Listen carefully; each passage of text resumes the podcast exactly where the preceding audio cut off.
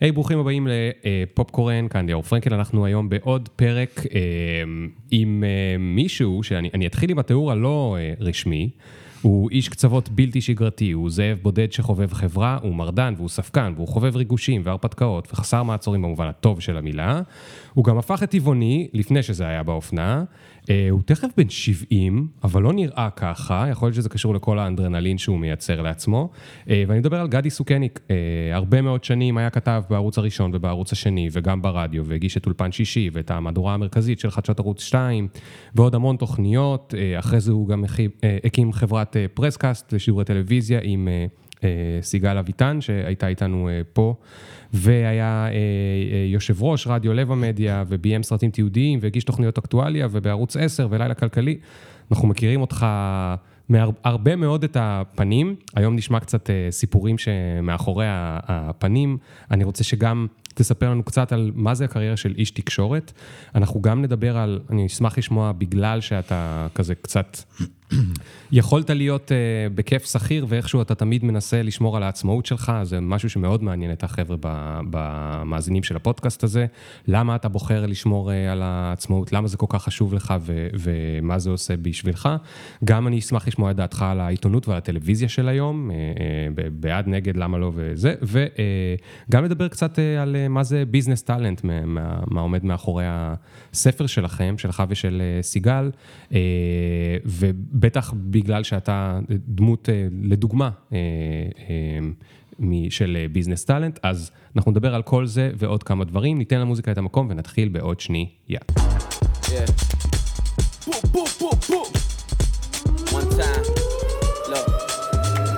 ring the alarm. Hot ass nigga, yeah. big ass head so my dreams get bigger. Yeah. Make campaign strong so my flows get sicker. Yeah. Confidence bigger than a drunk ass nigga. Look. בערך לפני שבוע, סיגל אביטן ואנוכי, שחיברנו את הספר הזה, שהוא בעצם הטריגר להגעתי לכאן, מעבר לדברים אחרים. ביזנס טאלנט, עצות, כלים ושיטות למי שרוצה לבלוט ולהשפיע. היינו באיזשהו יריד ונתנו הרצאה לספר, מכירות, אתה יודע, שיווק. והיה אולם ככה די מלא, איזה 150 איש, וכולם הנהנו והיו מרוצים, והכל היה טוב ויפה. ואז סיימנו, ואני אומר לה...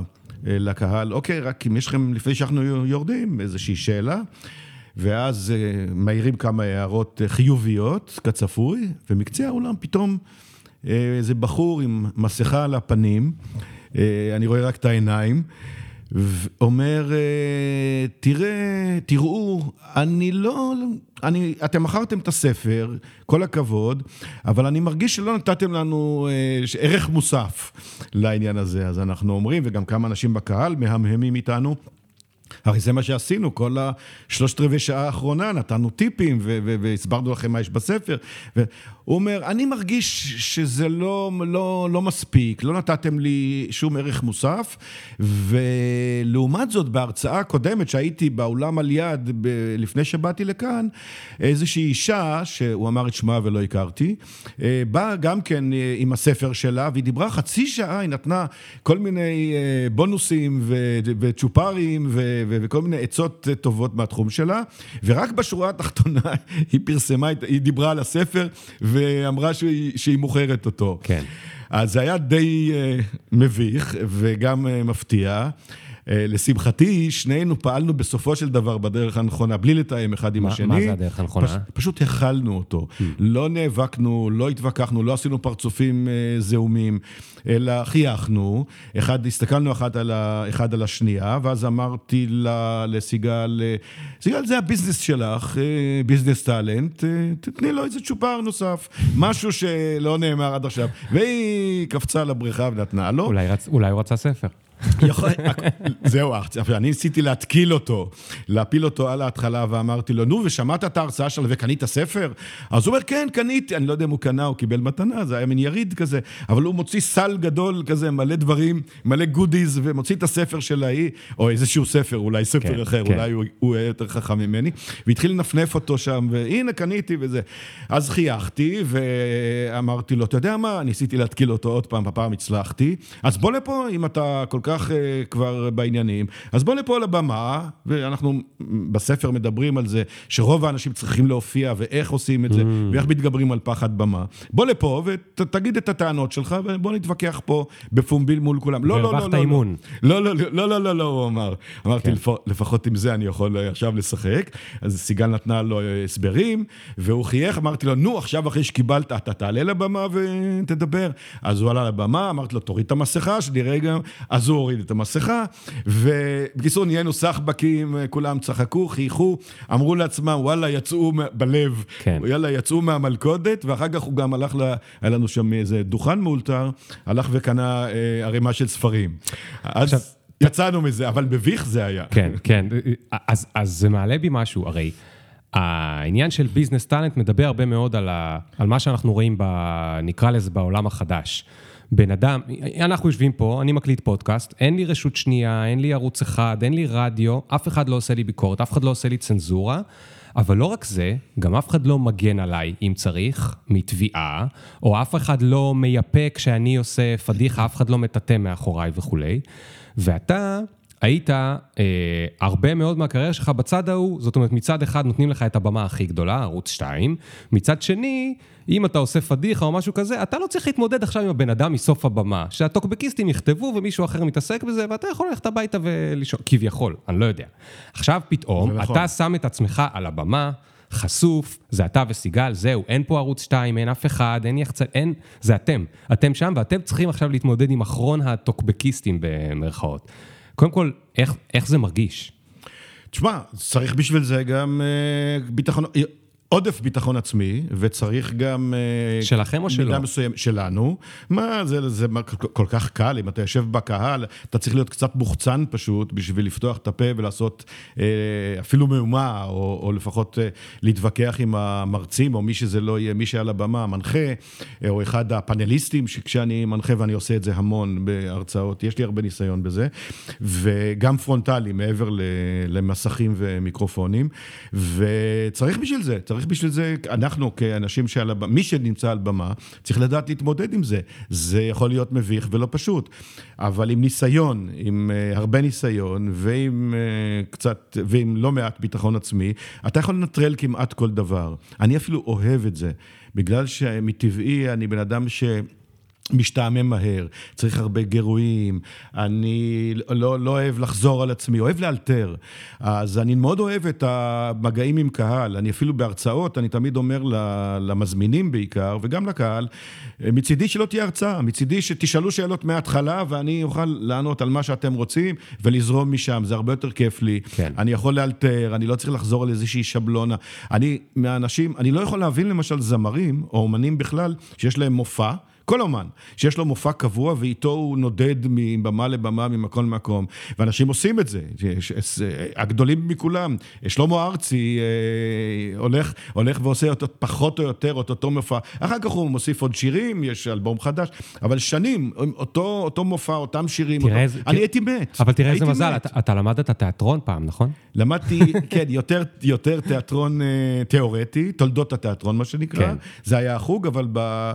בחופשות היינו עושים גם, היו סדנאות uh, בהתנדבות. כן. אז הייתי הולך גם קצת לסדנאות כדי גם קצת uh, uh, לעשות תיאטרון אמיתי, לא רק uh, סמינריונים ו- וכולי. אז כן, אז אני קצת, uh, יש, סיפור, יש לי כנראה משהו. יש ב... סיפור, אגב, אני, אני נזכר עכשיו מאיפה אני מכיר את הסיפור הזה, ואני חושב שזה באמת מהספר. Uh, אני חושב שדן אריאלי דיבר על זה, אתם מראיינים גם אותו, ו... הוא סיפר שהוא שאל חבר שלו שמופיע שנים בתיאטרון, איך הוא לא משתעמם. ואז הוא אמר שהדרך שלו להשתעמם... זה להכניס זה, איזה, איזשהו כן, שינוי, איזושהי טונציה אחרת לאותה שורה. אגב, גם תיאטרון, זה אותו דבר בהצגות. זה, זה, זה באמת קצת, בעיניי, אם הייתי שחקן, הייתי משתעמם מהר, גם כן, כי זה, זה, לפעמים זה לחזור, כשזה מצליח ואתה מרוצה מעצמך, זה אומר שאתה 100, 200, כן, 50, כן, 100, כן. 200 אלף פעם עשית את אותו כן. דבר. אני הייתי... כמה פעמים שלמה ארצי שר שיר. אני, אני, אני הייתי מת, והם עושים את זה לפעמים ערב-ערב, את אותו דבר, בדיוק אותו.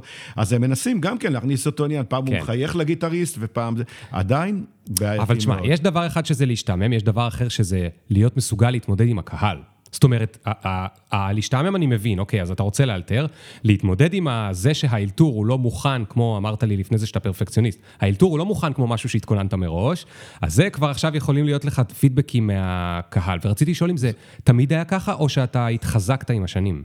לא, ברור, אין ניסיון בכל מקצוע. אין מקצוע שבו לניסיון אין משמעות. אפילו בהייטק, ואנחנו יושבים פה באיזה מתחם אה, הייטק אה, גדול, מרווח ונאה.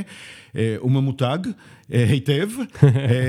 גם בהייטק הבינו את מה שהם חשבו בשנת 2000, שמה, זקני, כל מי שהוא מגיל 20 ומשהו, כבר הוא לא, הוא לא בעניינים, ורק הצעירים הם בעניינים. ולמדו כן. עם, עם הזמן של הניסיון, יש גם, אפילו בהייטק, יש משמעות. בכל תחום, בכל תחום, לניסיון יש משמעות. אם, אתה, אם, מיש, אם בעל הניסיון יודע גם להשתמש בו כמו שצריך, אז הוא לא יסולא בפז. כן. אין, אין כמו ניסיון בכל תחום, וגם בתחום שלנו, אז אתה עם הניסיון לומד לטפל בבעיות, לנטרל אנשים, גם אם הם גסי רוח, לפעמים, לשמחתי, אני לא נתקל בזה, אני זוכר, תמיד לכבוד מלכים, אבל אה, גם אם מישהו מתריס ויש לו בעיה, מישהו כואב לו, מישהו אה, עצוב או מישהו שמח כן. מדי, אתה לומד לנטרל את זה כן. ולהשתמש בזה ולגרור אותו לכיוון שלך.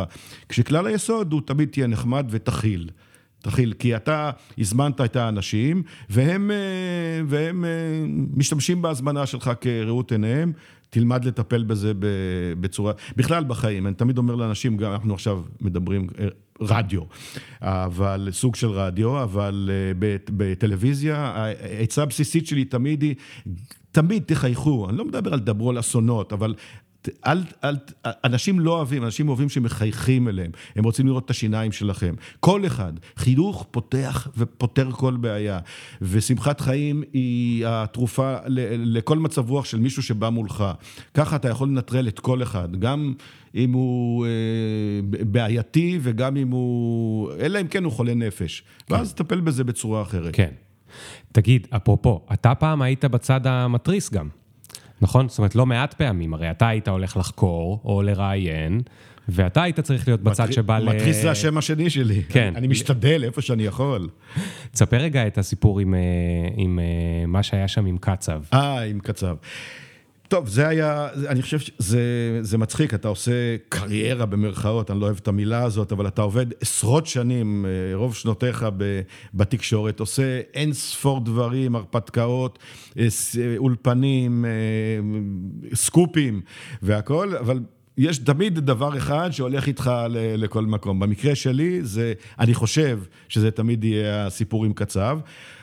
ובצדק. כי הוא אומר הרבה על האופי. כי זה היה באמת אה, אחד, אחד האירועים, גם מבחינתי, אה, לא רק מבחינת הזיכרון הציבורי, אה, אירוע מכונן, מפני שהוא שיקף באמת גם רעות חולות של התקשורת הישראלית, או בעיקר הישראלית. תזכיר שנייה, אבל מה היה שם, כי. לא, אוקיי. לא בטוח כולם זוכרים. משה קצב היה הנשיא.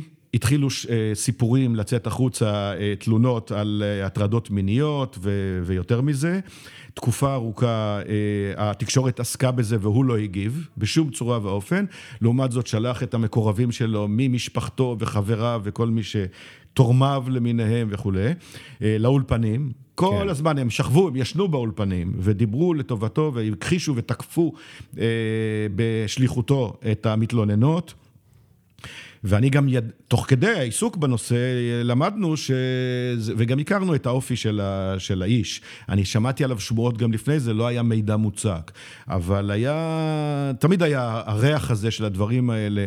אה, היה תמיד באוויר בסביבותיו, והוא פשוט לא היה בן אדם מעניין או מספיק חשוב כפוליטיקאי, כדי שתקשורת, אה, כלי תקשורת יעשה עליו תחקיר ויקדיש לו כן. אה, אמצעים. בדיעבד היה כדאי אולי, אבל ככה זה כשבן אדם הוא לא מעניין.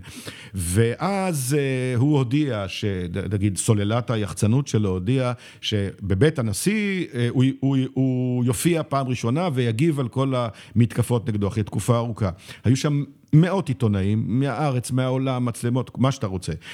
וחדשות שתיים, שיונית לוי הייתה באולפן, ואני הייתי על הטריבונה, על סטול כזה גבוה. אה, שדר קדמי אה, יחד איתה, כי הגשנו את המהדורה במשותף. והוא התחיל לדבר, אני, אני קיבלתי החלטה, כיוון שידעתי שהמנהלים שלי לא יסכימו, שאני אפריע לנס, לכבוד הנשיא, לא עושים דברים כאלה. הם הודיעו ברגע האחרון, בית הנשיא, שלא יהיו גם שאלות, אלא רק הודעה שלו, ארוכה, וזהו, ואין mm. שאלות.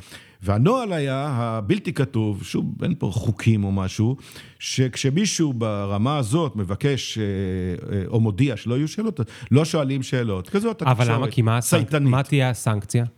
אין, אין סנקציה על, על הדברים אז האלה. אז למה מצייתים לזה? מפני שמצייתים, מפני שהתקשורת היא... ש... למה אה, אף אחד לא עושה תחקיר על תקופת הקורונה, על השקרים ועל כל מה ש... כי ככה זה, כי מסיבות שונות של קשרים, של כסף, של פרסום, של לך תדע. Uh, התקשורת הישראלית היא מאוד uh, שמרנית, היא מאוד שמרנית, וכשגם היא דלה, האמצעים שלה הולכים ומדלדלים בימינו, אז היא עוד יותר גרועה, ונדבר mm. על זה בטח בהמשך. על כל פנים, אז היה ככה, היו ונשארו מאוד מאוד שמרנים.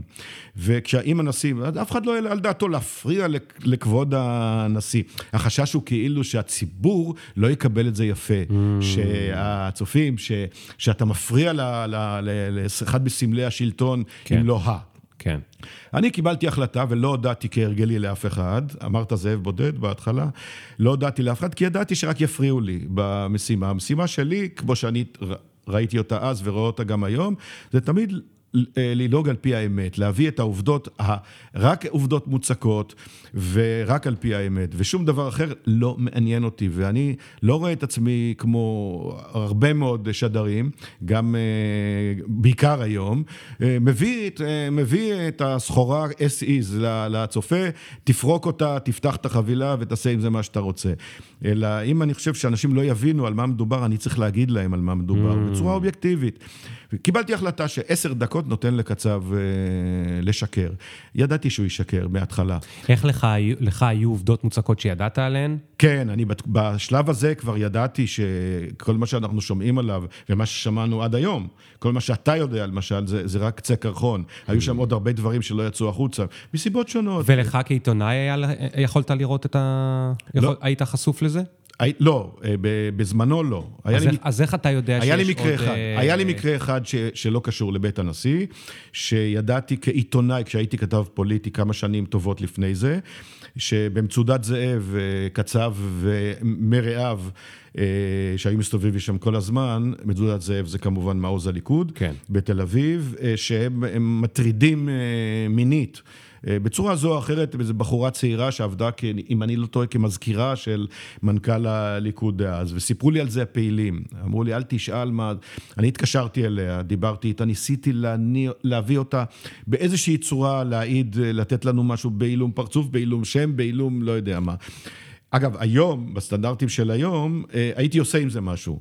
מפיל את זה לכיוון אחר לגמרי, שלא יסגיר אותה, אבל נותן ולו את קצה זנבו, את הכותרת של הסיפור. Mm. כי הסטנדרטים היו אחרים. כן. דבר איתך לפני 20 שנה, זה היה אחרת. ואז פשוט אה, ריחמתי עליה, היא התחננה לפניי שאני לא אעשה כלום, היא אמרה לי, אני רק רוצה להתפטר וללכת, הם ממררים לי את החיים, אני רוצה ללכת, אל ת, תעשה לי טובה, לא הסכימה בשום פנים, אז ידעתי שיש בעיות עם האיש, לא יכולתי לפרסם. אה, בתנאים של אז. אז כשפרץ בבית הנשיא והכרתי שם דמויות, אז אה, הבנתי גם אנשים שאני מכיר, עזוב, זה רק חלק קטן ממה שבאמת קורה שם. אז ידעתי שהדברים יש בסיס, שהעדויות הן עדויות והכול. עכשיו, גם לא האשמתי, לא, לא באתי להאשים אותו בעובדות, בשביל זה יש חקירות ויש בתי משפט. אבל כשהוא שיקר, אני קצבתי לו, תרתי משמע, עשר דקות, ואחרי אה, עשר דקות אמרתי, יאללה, תן לו עוד שתיים, שלוש דקות, כי אני כאילו בצד החזק, יושב על סטול וזה, והוא ה... כרגע כן. המואשם, לא, עדיין הוא לא היה נאשם. אחרי איזה 13-14 דקות, פשוט כל מה שעשיתי זה תוך כדי שהוא תוקף את כל העולם ואשתו ומשקר במצח נחושה. לא נותנים לי לדבר, אני מסכן, הרי כל בעלי הכוח האלה, בעלי ההון והשלטון, הם תמיד אה, הלוזרים, כן. המסכנים, עשו להם, המקופחים. ו- והם גם אה, באי דברם של המקופחים, הם מייצגים את כל, כל יתר המקופחים. ואז פשוט שאלתי אותו, תוך כדי שהוא צווח וצורח, ככרוכיה, כמו שאומרים, אני צעקתי לו מה, מהטריבונה, מי הפריע לך לדבר? כי הוא אמר, לא נותנים לי לדבר, לא נותנים לי לדבר. ואז הוא איבד את העשתונות והתחיל אה, לצעוק, ערוץ 2 וכל הסיפור הזה. ואז אה, נתתי עוד פעם, פעמיים את אותה קריאת ביניים, כדי שהוא יבין שאני לא נבהל. כל זה תוך כדי שהקב"ט של בית הנשיא רץ מסביב לכל האולם, בא מאחוריי לטריבונה וגורר, רואים בתמונות שהוא גורר אותי אחורה, אני עם יד אחת מחזיק את המיקרופון, ובחצי פנייה כזה, והוא בצד השני מושך אותי אחורה ומנסה להפיל אותי מהסטול וגם כן. לקחת את המיקרופון. כש... ולהגדיל לך את הרייטינג תוך כדי. כן, זה נכון. כי זו סצנה יותר טובה. למרות שבוא נגיד את האמת, החדשות 2 היו כל כך מבוהלים מזה שאני מפריע לנשיא, לא ממה שהנשיא אומר, אלא ש... מזה שהמגיש מפריע לו לדבר, שהם לא צילמו את זה, נתנו הוראה לצלם אה. לא לדבר. התמונות שאתה רואה זה בכלל מערוץ אחר, מ-CNN אם אני לא טועה, שהיו עם מצלמת כתף, והם פשוט הפנו אותה כן. אחורה לראות מאיפה המהומה. והתמונות הן משם, לא, לא מזה. הערוץ לא צילם, כשחזרתי התברר שאין אף פריים שלי תוך כדי המהומה, רק של ה... אבל איך לקב"ט מותר ל- ל- לגרור אותך בגלל שאמרת כמה מילים? לא, אסור לו, אבל... זה לא איום על אה, לא, המדינה. לא, הוא ראה את זה כאיזה... אה, קודם כל הם שילחו אותו, כלומר, הבנים של אה, קצר, המשפחה שלו שישבה לידו, היא שלחה אותו, היא סימנה לו, תרוץ, תרוץ, תשתיק את הבן אדם. כן. ואז הוא בא לגרור אותי. כמובן שהוא עשה דברים שלא יעשו בתנאים כן. אחרים, אולי היינו צריכים, אבל מי יתעסק איתו? אני רואה אותו כקורבן. של כל הסיטואציה הזאת. ואז אחרי שלוש פעמים, תוך כדי שבאוזנייה צועקים לי אה, מה control, די, די, תעצור את זה. הם ניסו לעצור אותי. כן, כן, מה... כן, כן.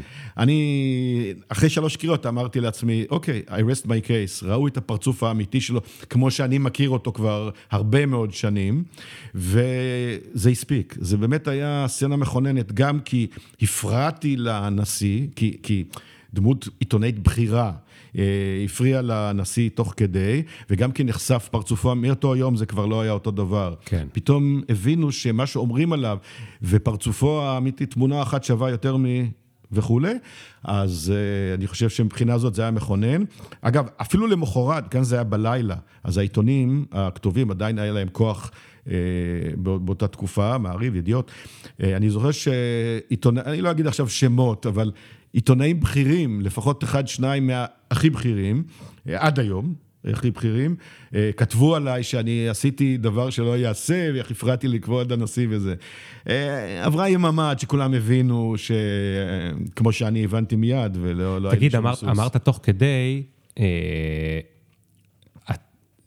התקשורת הייתה אחרת לפני 20 שנה, היום הייתי עושה עם זה משהו אחר. מה היה באחר בתקשורת? למשל, המודעות לנושא של הטרדות מיניות ספציפית לנושא הזה, מה שהיה אז אה, היה, לא, לא הייתה כזאת מודעות, גם לא היו כל כך מתלוננות, ו... אה, לא, היינו, כולם, אף אחד לא היה, לא היה, גם אתה ואף אחד, לא, לא היינו רגישים. הציבוריות בעולם בכלל, ובישראל בוודאי, שהיא לא בדיוק מה... אה, בתחומים מסוימים היא, היא יותר שמרנית ממדינות אח, אה, מסוימות אחרות, במערב, אז לא הייתה מודעות כזאת לנושא הזה, ועם השנים זה גבר, ומיטו, שאני מאוד משבח, למרות שכשחוטבים את העצים האלה עפים גם שבבים, לצערנו, זה קצת פוגע בגברים לעיתים, אבל עדיין אני בעד, כי זה, כן. זה מרפא אה, מחלה מאוד מאוד אה, מושרשת, אה, בעיקר, ב, ולא רק, במזרח התיכון. אז, אז לא ידענו, היום, היום היו, אני בוודאי הייתי מטפל בזה אחרת. ומהבחינה של להעז, להעז לדבר לנשיא, במובן הזה משהו השתנה מבחינת היחס בין עיתונאים למישהו כביכול אוטוריטה? אני חושב ש... לא רוצה, עובר לי בראש הביטוי, הותר דמם, אבל זה לא ככה, כי עדיין הם, הם אנשים, הם פוליטיקאים, הם כולם, כל מי שמגיע לשם כמעט, הוא, הוא בדרך כלל פוליטיקאי משופשף וממולח ובעל כוח וקשרים, ואף פעם אנחנו, לאור הפיל שלו, אנחנו אף פעם לא, לא נזיק במיוחד, אלא אם כן, כמו במקרה של קצב, יש... עובדות, אתה רואה מה קורה עם רובי ריבלין עכשיו, וכל מיני אמיתות כנראה נחשפות, וכל מיני דברים שהיו גם אה, בחלקם בעבר. אה, אני, אני חושב שכן, שמהאירוע הזה, פתח משמעותית את הדרך, או סלל את הדרך לזה, שאין יותר פרות קדושות בדברים האלה. עדיין יש פרות שהן קצת יותר מדי קדושות, אבל אין פרות קדושות לגמרי, כן. שלא נוגעים בהן, אסור להפריע להן. אני חושב שמאותה מסיבת עיתונאים קצב, שהייתה כבר לפני יותר מעשר שנים, אמ, לדעתי אין, אני אפילו לא זוכר כמעט. או בכלל אירועים של מסיבת עיתונאים של מישהו שנורא רוצים לשמוע אותו, והוא, הסנקציה של, התנאי שלו הוא שאין שאלות. Mm. אני חושב ש... אני לא בטוח, לא בדקתי, אבל אני לא זוכר שהיו אירועים משמעותיים כאלה בלי שאלות כן, יותר. כן. יכול להיות שבתחילת הקורונה אולי עם ביבי וזה, אבל uh, אני גם, אני גם לא באמת זוכר. אבל אני אגיד לך למה... לא, זה, אל, אלה לדעתי היו הודעות... אה, הודעה לתקשורת, לא מסיבת עיתונאים. באמצעים של היום, הדיגיטליים, מהבית. ו, כן, ו, כן. זה, אני חושב שמסיבת עיתונאים משמעותית, בלי שאלות, כן. למישהו שהוא ראוי ל, ל, לתקוף אותו בשאלות, לא הייתה. אגב, אני הקדמתי עוד לפני זה כבר, אני זוכר ש... לפחות במקרה אחד הייתי ברומא, אה, ככתב מדיני, ונשיא הברית אה, בוש, האב עוד היה, בשלהי כהונתו, יצא מפגישה, נדמה לי שזה היה עם ראש ממשלת ישראל, איזשהו, אולי רבין, ואמרו שהיה חבלול כזה, ו... מה זה חבלול? חבלול, זאת אומרת, לא היה כמו היום סטריליזציה מוחלטת ותאים מוגנים וזה. הם יצאו לאיזה אולם קטן, היה חבל אה. כזה, ואחרי החבל עמדו העיתונאים, ו... ואמרו, אין שאלות לנשיא ארצות הברית, הוא רק יגיד כמה מילים וזה, ואני ישר, אה, כמו שהוא לקח אוויר, כבר דחפתי לו שאלה. ו... ואז הם, הם צריכים להחליט אם הם עונים או לא, והוא ענה. כן. אה, ברוב המקרים, אם אתה עושה את זה נכון, בטון הנכון, בשנייה הנכונה, בנושא הנכון, יענו לך גם. אבל גם אז לא הקשבתי לה, אמרתי, עד שאני כבר ברומא ונשיא ארצות הברית לידי, לא כל יום זה קורה. זה קרה מעת לעת, אבל לא... ובהרבה מקרים גם לא יכולתי לשאול שאלות. פתאום אני פה בשלושה מטר ממנו, אז קפצתי מעל הראשים של אלה שהיו לפניי ושאלתי שאלה. כן. תשמע, אני אגיד לך מה, התקשורת... מאוד השתנתה, ולכן אני שואל האם עוד קורים מקרים כאלה, מהבחינה שפעם, כש, כשאני הייתי מאוד קטן, התקשורת שלטה, התקשורת, כלומר, אה, שניים וחצי ערוצי רדיו וערוץ אחד, שלטו במהי האמת. וזהו, והיו, ועוד כמה עיתונים, אוקיי? דבר, ו- נכון. ועוד כמה עיתונים, אבל זהו. זאת אומרת, לא היה... אף קול חוץ מהם לא נשמע. יכול להיות שבבית ישבו הרבה אנשים ביקורתיים, ספקנים, שיודעים כל מיני דברים אחרים, אבל קולם לא נשמע. לא היה פייסבוק ו- ולינקדאין וכל מיני מקומות כאלה לכתוב, לא היה טוקבקים אה, דיגיטליים. אה, ואני לפעמים חושב כאילו... איזה נחמד היה, נגיד, להיות פעם, אה, לא יודע מה, בן גוריון, או משהו כזה. אני חושב שנתתי פעם את הדוגמה הזאת אפילו בפודקאסט. איזה נחמד היה בן גוריון. אתה הולך, עושה משהו, הלך לך טוב, לא הלך לך טוב, לקחת החלטה טובה, לא לקחת החלטה טובה. יש שניים וחצי אנשים שאתה צריך לדבר איתם, והם כבר מסדרים שזה ייראה טוב, ואנחנו לא יודעים בכלל, אלא אם במקרה נפגוש את, ה... את הבן דוד של האחיין שהיה שם בסביבה, לעולם לא נדע מה היה. היום, עם הפייסבוק, לא רק שאנחנו יודעים הרבה, והטוויטר, לא רק שאנחנו יודעים הרבה יותר, אנחנו גם הרבה יותר לא יודעים, כי בתוך כל הקולות שמספרים לנו מה באמת קרה שם, מעורבבים גם הרבה קולות שממציאים מה קרה שם. ונהייתה איזה מין אנדרלמוסיה מבחינת מהי האמת ו- ומהי תקשורת. אה, אה, וזה גם קצת מתקשר למה שדיברנו עליו בהתחלה, של אתה עומד על הבמה לבד עם הספר, כבר אין מי שיגן עליך, זאת אומרת, אתה צריך לדעת להגן על עצמך. או למשל הפרשה שהייתה לא מזמן עם, אה, או הרבה פרשות שהיו עם עמית סגל, אחרי הבחירות, שחזה שלא יקרה, ובסוף זה קרה וכולי וכולי, ונכנסו בו. מצד אחד הוא שייך לערוץ 2, מצד שני הוא לבדו. אצלו בעיקר הוא חזה מה יקרה וזה לא קרה. נכון, נכון, נכון. הפוך. אבל. אבל לא חשוב, אני, אני לא כל כך אהבתי את מה שהוא חזה, אבל זה לא משנה, אני רק אומר בתור דמות שהיא אולי סוג של ביזנס טאלנט. אפילו שהוא חלק מערוץ 2, בסוף, גם לטובה, זאת אומרת, גם לניצול טובתו האישית, וגם בקטעים שפחות נעימים, הוא היה שם כאילו בעצמו. נכון? הוא היה טאלנט שמופרד מערוץ 2 שנכנסים בו או לא נכנסים בו. זה נכון, העולם השתנה לחלוטין. אגב, לא, אני לא בטוח שלטובה, מפני שבאמת היה קל מאוד פעם להיות, פעם, אתה יודע, לפני 20-30 אה, שנה, היה קל מאוד להיות באמת מקבל החלטות. כי כמו שאמרת, היו כמה כלי תקשורת ש... שאפשר היה להנדס אותם. לא הייתה, היה קשה מאוד לתקוף אה, החלטות, אה, אפשר היה לשלוט בהם, בין אם זה היה כלים פוליטיים, בין אם זה באמצעות כסף, פרסום, פרסומות ו... וכולי.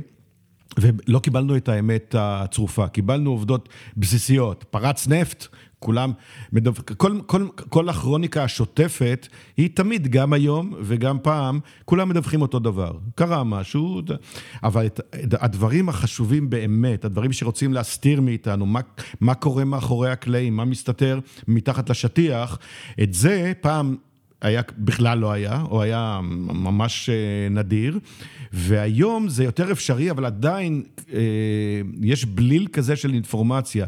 אנחנו תחת, אה, אנחנו, האזרח הפשוט, אה, שעסוק בענייני יומו ו- ו- ולא ממש מתעסק עם תקשורת, כמו אולי קצת כמוך, או כמוני יותר אפילו, הוא, הוא מוצף בכל כך הרבה אינפורמציה, ששוב חזרנו בעצם, לדעתי, לעמדת המוצא. רק מה, שכאן, אם אתה מקדיש מספיק תשומת לב, אתה יכול לנבור ולבחור את, ה, את המידע, ואולי גם לאתר את המידע הנכון, mm. מול הפייק ניוז וכל הספינים האינסופיים שכולם מפעילים. מצד שני, באמת, אה, אפרופו ספינים, יש פה קם אה, מפעל אדיר שהולך ומתעצם מדי יום, של אנשים שהתפקיד שלהם הוא להעביר לך אינפורמציה, גם אם היא לא מדויקת, להטעות אותך, להטות, להטות אותך לכיוון מסוים, כשיש עוד כיוונים שהם אולי שם דווקא נמצאת האמת ה... יותר צרופה. כן. ו, וזה, לטעמי, זה, זה בעייתי לא פחות מפעם. רק שאם אתה מקדיש את האמצעים, את הזמן הנדרש ואת תאי, התאים האפורים הנדרשים, אתה יכול היום להגיע לחקר האמת הרבה יותר טוב מאשר פעם, כי פעם זה בכלל לא עמד לרשותך, כן. לא, לא יכולת כן. להגיע. לא אז, היה את הספרייה הזאת. זה, אבל בבסיס, לגבי, שוב, לגבי הצורך, צרכן התקשורת הממוצע, אני לא יודע עד כמה מצבו ישתפר אה, כן, ב, כן. בימינו. אז תשמע, אז אנחנו מדברים הרבה על אמת, וגם אה, יש משהו מאוד... אה, בולט בך, אני חושב, זאת אומרת, זה לאו דווקא רק אתה, אבל מאוד גם אתה, העניין שאתה מדבר ואתה נשמע כמו שאתה. מה אני מתכוון? שגדלתי, אז שוב, כשב-80's, אני מניח שגם קודם, פשוט לא הייתי שם, אז אני... זה. לכל השדרנים היה חטא ועין, הם היו מדברים בצורה מאוד רהוטה, ואני חושב שב-10-20 שנה האחרונות, א', זה עדיין נשאר בצורה מאוד מאוד מאוד הזויה בעיניי, עדיין יש באנגל... קול. באנגלית אומרים, you heard one, you heard them all. כאילו כן. שמעת אחד, שמעת את כולם. כן, יש, זאת אומרת, אפשר לעשות, מאוד בקלות אפשר לעשות חיקוי של, נכון. של uh, קריין בטלוויזיה או ברדיו, בטח אם הוא מדבר את החדשות, שזה בכלל הזוי, ו- ואתה, לא רק אתה, אבל אני חושב שאלה שבסוף בלטו הכי הרבה ב-20 נכון. שנה האחרונות, זה אלה שדיברו בקול האותנטי שלהם. אם יורשה לי לצטט את עצמי, זה נשמע רע. בספר הקדשנו חלק, אני לא זוכר אם זה פרק או חלק מפרק, אה, בדיוק לעניין, מהזווית שלי, ש, ש, שאני כותב, שסיגל אה, ואני כותבים מהו טאלנט בכל מיני היבטים, אז יש גם, אני נותן דוגמה, אני אומר, בתקשורת, לטאלנטים במרכאות, או האופציונליים, לכתבים, לשדרים, לכל מי שמופיע, הוא קיבל כבר את הכלים שאנחנו ממליצים לאנשים להשתמש בהם. הוא כבר מקבל את, את כלי הפרסום, שהוא, זה צעד ענק קדימה כדי להפוך לטאלנט או ביזנס טאלנט. אז הם כבר שם. האם באמת זה הופך את כולם לטאלנטים? ממש לא. בדיוק כמו שאמרת, רובם, אה, אתה לא מזהה אותם. אני לא מדבר על מזהה אותם ברחוב. לא מבדיל, לא מבדיל לא ביניהם. לא מבדיל ביניהם, לא מזהה אותם אה, אחרי זמן קצר גם ברחוב. ולמה? כי, כי הטאלנט הוא צריך להיות שונה. בין היתר, כמו שאמרת, בחיתוך הדיבור שלו, בדברים המיוחדים שלו, בין אם זה בהומור, בין אם זה בצורה שהוא מגיש. ויש דוגמאות לדברים האלה, והרוב הם, הם לא משאירים שום רושם. הם קיבלו את הכלים, הם מופיעים בקדמת הבמה, או במקרה הזה מול מצלמות או מיקרופונים, אבל הם לא משאירים חותם, בגלל שכולם, יש איזו נטייה לאנשים, אבל זה העדר, זה, זה מה שלפחות מוטיב העדר אצלי הוא... אישית הוא מאוד מאוד חשוב, מילדות ממש. תמיד התנערתי בצ... חלק גדול מהשנים בצורה אינסטינקטיבית ומהתת מודע, וחלק גדול מהשנים המאוחרות יותר במודע לחלוטין, אני תמיד מתנער מהעדר, שהעדר הולך לכיוון מסוים. אני הולך לכיוון אחר, בדיוק כמו שעם קצב נגיד, העדר לא, לא הוציא הגה, גם אחרי שאגב התפרצתי, אף אחד לא, לא העלה על דעתו ללכת אחריי, וכך, אבל זה לא, אותי זה לא עניין, ובזה, ו, ומה שאמרת זה, זה, זה בול נכון. אנשים מופיעים, מלא אנשים מופיעים, ואין להם שום דבר מיוחד. הם אה, באים, הם, הם, הם מדקלמים את מה שהם הכינו, עם כל הכבוד, לפעמים הם עושים עבודה מצוינת, אבל הם לא משאירים שום, שום רושם, כן. כי אתה צריך להיות שונה. כן. אין שם אה, איזשהו tone and voice מיוחדים, טעם, טעם שהוא, שהוא מסוים מאוד. אבל תגיד, הרבה פעמים אנשים אה, עושים את מה שהעדר עושה, לא רק כי זה מה שטבוע בנו כבני אדם, אלא כי גם הם מפחדים. זאת אומרת, יש איפשהו איזה מנהל, מנהלת, שיכולים אה, לבעוט להם בטוסיק. העדר מפחד, למה העדר נקבץ יחד? מפחד, מחוסר ביטחון. ש... אבל, אבל מה איתך? לך לא בעטו בתחת כמה פעמים ואמרו לך, מה אתה משתולל? לא, כי אני, אני מגיל צעיר למדתי שדווקא ההליכה העצמאית, העמידה על, על, על, על העצמאות שלך, לפעמים יש לך טאקלים, אבל כולם מעריכים את זה. כולם מעריכים, העדר, גם כשהוא... מת, מתנהג בגלל חוסר הביטחון שלו, בגלל שהוא מחפש את הביטחון האישי, הוא שומע את הצלצול של הפעמון של המוביל, וכולם נקבצים יחד כי יש סכנה ב, ב, באופק. אבל הם כולם מעריכים את אותה חיה, לא משנה אם זה בני אדם, זה אותו דבר, אה, שהולכת הצידה ועדיין... הולכת בשביל שלה, בנתיב שלה ועומדת על אה, שלה. כמובן, בתנאי שהיא עושה משהו שהוא מצטייר כחיובי כן, ביניהם, כן. לא אם היא הולכת וכולם כן. מקבצים והוא הולך הצידה כדי אה, לפגוע במישהו מה, מהעדר בשקט בלי, ש, בלי שיראו. אנשים מעריכים את זה, ואני מגיל צעיר, זה גם הנטייה שלי, וגם למדתי שזה מתגמל. זה תגמל. גם במקומות ש... שעשיתי דברים מחוץ לשורה, זה תגמל. גם כשאיימו אמ, לפטר אותי, בגלל... כשהייתי עוד אה, כתב אה, מדיני בערוץ אחד, בתקופה שיעקב פרי היה ראש השב"כ אה, פ', הכל יכול, שאסור היה להגיד עדיין את שמו, והוא כן, שנה ועוד שנה ועוד שנה האריכו לו מעבר לכל, אה, לכל מגבלה אה, פורמלית, כי הוא החזיק את כולם בביצים, את כל מקבלי ההחלטות, בעיקר את ראשי הממשלות. ו... ואולי גם היה מוכשר בתפקידו, אבל אני עליתי על איזה פרשת שחיתות אז, אה, ו... ואני, שוב, בלי להגיד לאף אחד, בגלל שידעתי שלא ייתנו לי, בערוץ אחד המונופוליסטי, אה, לשדר את זה, הכנתי סיפור שלם, ברגע האחרון באתי אל אה, עורך היומן של יום שישי, אה, ברגע אחרי האחרון הלכתי למנהלים שלי, למנהל שלי ולמנהל שמעליו, מנכ"ל רשות השידור, והודעתי להם שאני הולך לפוצץ סיפור שיעשה פה, ירעיד את אמות הסיפים, ולא השארתי להם אפשרות לעצור אותי, כי הם ידעו שאם הם עוצרים אותי, אז יהיו לזה תוצאות, אני אתפוצץ, וזה יפגע בכולם. והלכתי ושידרתי, ויום לבוחר, יומיים, זה היה יום שישי, ביום ראשון ראש הממשלה דרש משרת החינוך, שהייתה אחראית אז על רשות, לפטר אותי. פשוט לפטר מה? אותי. כן, כן, כן. לפטר אותי. ואני, ואני לא, לא היססתי, כי ידעתי שאם אתה, אם אני לא יוצא מהחפירה עכשיו, מהמקום שלי עכשיו, ויורה מעל הראש של כולם, אז הם עלולים לפטר אותי. אבל לקחתי את הכל מראש. ואף אחד לא רצה להתראיין על הסיפור, כי הם פחדו, גם האורחים, גם... אז אני הלכתי והתראיינתי בכל מקום, ותקפתי, והגנתי, ופשוט עשיתי מזה מפעל אה, חיים כן, קטן כן, לכמה כן, ימים, כן. והכל טוב. אף אחד לא יעז לפגוע בי, כי כשאתה אמיץ ואתה דובר אמת, אתה בסוף תנצח. אני אולי תמים, אבל ככה אני מאמין. יש פה עוד משהו מאוד... אה, ויש לי עוד דוגמאות. אה, תכף נדבר על עוד דוגמאות, אבל יש פה עוד משהו יפה שאני שמתי לב, הוא חזר בשלושה סיפורים שונים. כשאתה אומר, תהיה אמיץ וזה, וגם, אתה יודע, באת לפה על אופנוע, דיברנו על אדרנלין, אתה מהשייטת, אתה גבר-גבר.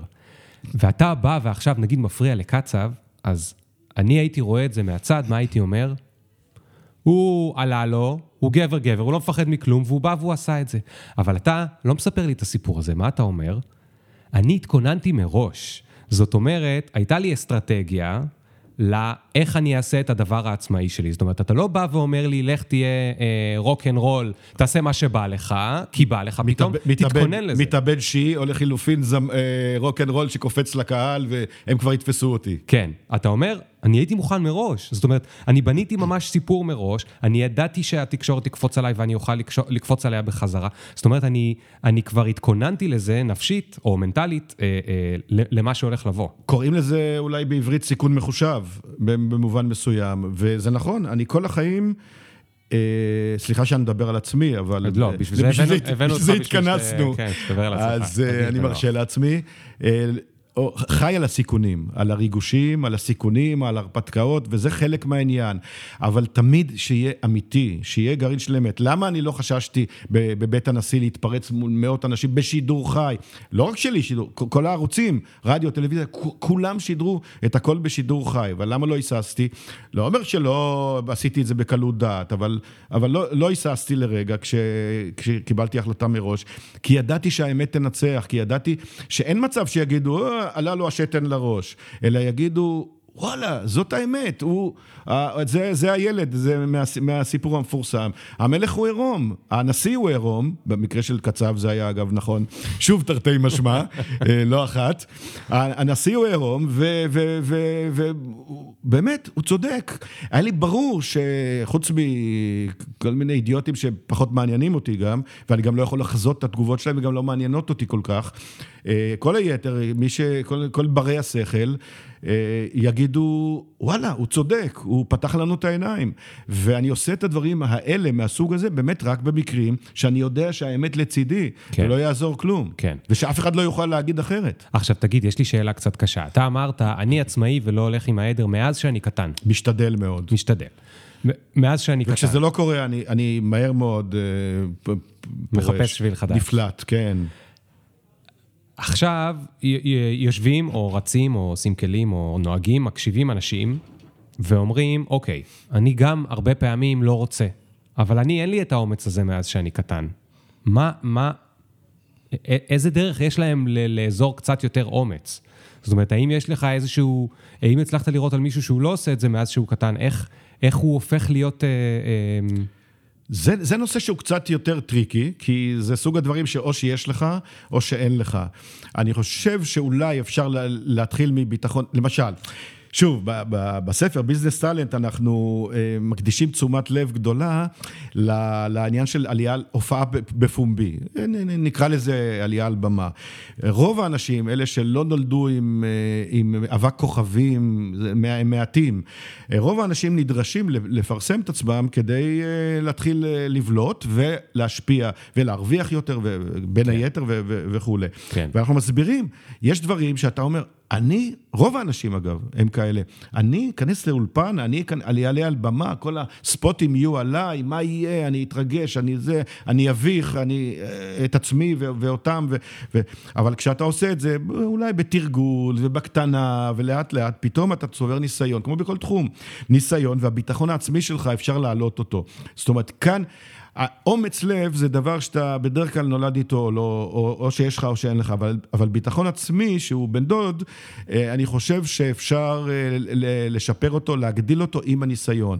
אז אולי גם פעם, פעמיים ניגפים, אבל אה, אחר כך אתה, אתה חוזר מחוזק, ואם יש לך אופי, ואתה באמת רוצה לעשות שינוי בחיים, אז זה אפשרי. כן. אז לא, אבל לא, לא, לא כל אחד, אין מה לעשות. כן, אומץ כן. לב זה דבר שלא לכולם יש. תגיד, דיברנו, הזכרנו לשנייה את השייטת. איך הגעת מהשייטת להיות איש תקשורת? זה היה מה שרצית לעשות? לא ממש, אני, אני, אני בדברים האלה קצת אולי עוף מוזר, אני אף פעם לא מתכנן כלום קדימה. אני מתכנן אה, מטר קדימה, כן, אני הולך לאירוע וכמו שאמרת, כן. וחושב לעשות פרובוקציה, אז אני חושב עליה, אני איפשהו, ו, ולו קצת לפני, מתכנן אותה. אבל בגדול בחיים יש לי אה, נטייה לסלוד מהפקות מורכבות. אני נוסע לחו"ל, נגיד, אז מהרגע להרגע, כי החלטתי ואני נוסע. אין לי, אין לי אף פעם, אני לא קונה כרטיסים מראש לשום דבר. אה, עוד שבועיים יש לי, לא. אף פעם. החלטתי, אני עכשיו, מהרגע להרגע, אני אלך להופעה, אני אלך להצגה, אני אסע לחו"ל. זה תמיד יעלה לי יותר, זה תמיד יעלה לי פי שניים ופי שלוש, אבל ככה, ככה אני מרגיש גם שאני שולט בחיים שלי יותר טוב, ולא לא צריך לבטל, או כל הזמן לשקשק, רגע, אני אהיה פנוי, לא אהיה פנוי. זה גם נובע מזה שעבדתי בתקשורת הרבה שנים, וכל הזמן, כל הזמן היו התקלות בלי סוף, ולכן לא קניתי כלום לשום דבר. אבל זה גם האופי שלי. אז אני לא מתכנן אה, קדימה בכלום, ואני רק קובע לי מטרה קרובה, שהיא בטווח עין, ואז אני ננעל עליה כמו טיל. כמו טיל. טיל אה, אה, עם דיוק, עם מנגנון דיוק של חיזבאללה, שהם עכשיו מנסים להשיג. אחר כך אי אפשר לעצור אותי. כשיש לי מטרה קרובה, אני הולך עד שאני לא יודע, או שמשהו באמת אה, התקלקל. כלומר, אתה רומז שהייתי בצבא, לא חשבתי מה יהיה בקריירה שלי. לא, לא חשבתי כלום, אני פעם... אתה מכיר פעם ילד בכיתה ב', שכשהמורה מתייצב, סיפור אמיתי כמובן, מתייצבת מול הכיתה ואומרת, אה, מה אתם רוצים להיות כשתהיו גדולים? אתה מכיר ילד ש... שמרים את היד ואומר, אני רוצה להישאר ילד? אני, לא, אני לא רוצה, אני רוצה להישאר ככה. זה מה שאמרת? כן. זה, זה מעיד על משהו, כשאני מסתכל על זה מהצד, יש פה איזו ראייה פילוסופית אה, מאוד מאוד מאוד מעניינת. ו... וככה זה היה תמיד, אני בכלל לא, לא אהבתי לחשוב קדימה, אני גם היום לא חושב קדימה, חושב מטר קדימה, מה אני צריך לעשות עכשיו. וכך זה היה גם כשסיימתי את כל שירותי הביטחון שלי למיניהם, אה, ארבע וחצי שנים בצבא, בקומנדו הימי, ואחר כך אה, עוד איזה שנה בביטחון, באל על, מאבטח מטוסים וכיוצא באלה. עשיתי זיגזג, תמיד אני עושה, בוא, חשבתי מה אני רוצה לעשות, אמרתי תקשורת, זה מעניין, אין תקשורת ב, בירושלים, אז אני אלמד אה, תואר ראשון פילוסופיה ותיאטרון, שזה המקצועות היחידים שאיכשהו נראו לי מעניינים, והיו הרבה בחורות, אז אה, הכי הרבה בחורות, אז זה גם היה, אולי גם ואולי בעיקר, טריגר. ומשם זיגזגים, תמיד אני, כל החיים אני עושה את מה שנראה לי, לי מרתק ולא מעניין אותי מה יחשבו. לא, בלי תכנון מוקדם, מי יודע מה, אלא עכשיו, רגע, הגעתי לצומת, אני הולך לפה, אני מגיע לצומת הבאה, הולך, ככה אני נוהג. אין לך אף קול בראש, לא יודע מה, אה, לא. אה, אה, הורים, דודים, חברים, אה, מישהו שאתה אוהב. אתה מכיר, אתה מכיר מישהו שישב בחלון הראווה הכי, אה, גד, הכי מואר במדינת ישראל, מגיש של חדשות 2, כשהיא הייתה מדורת השבט בי פאר.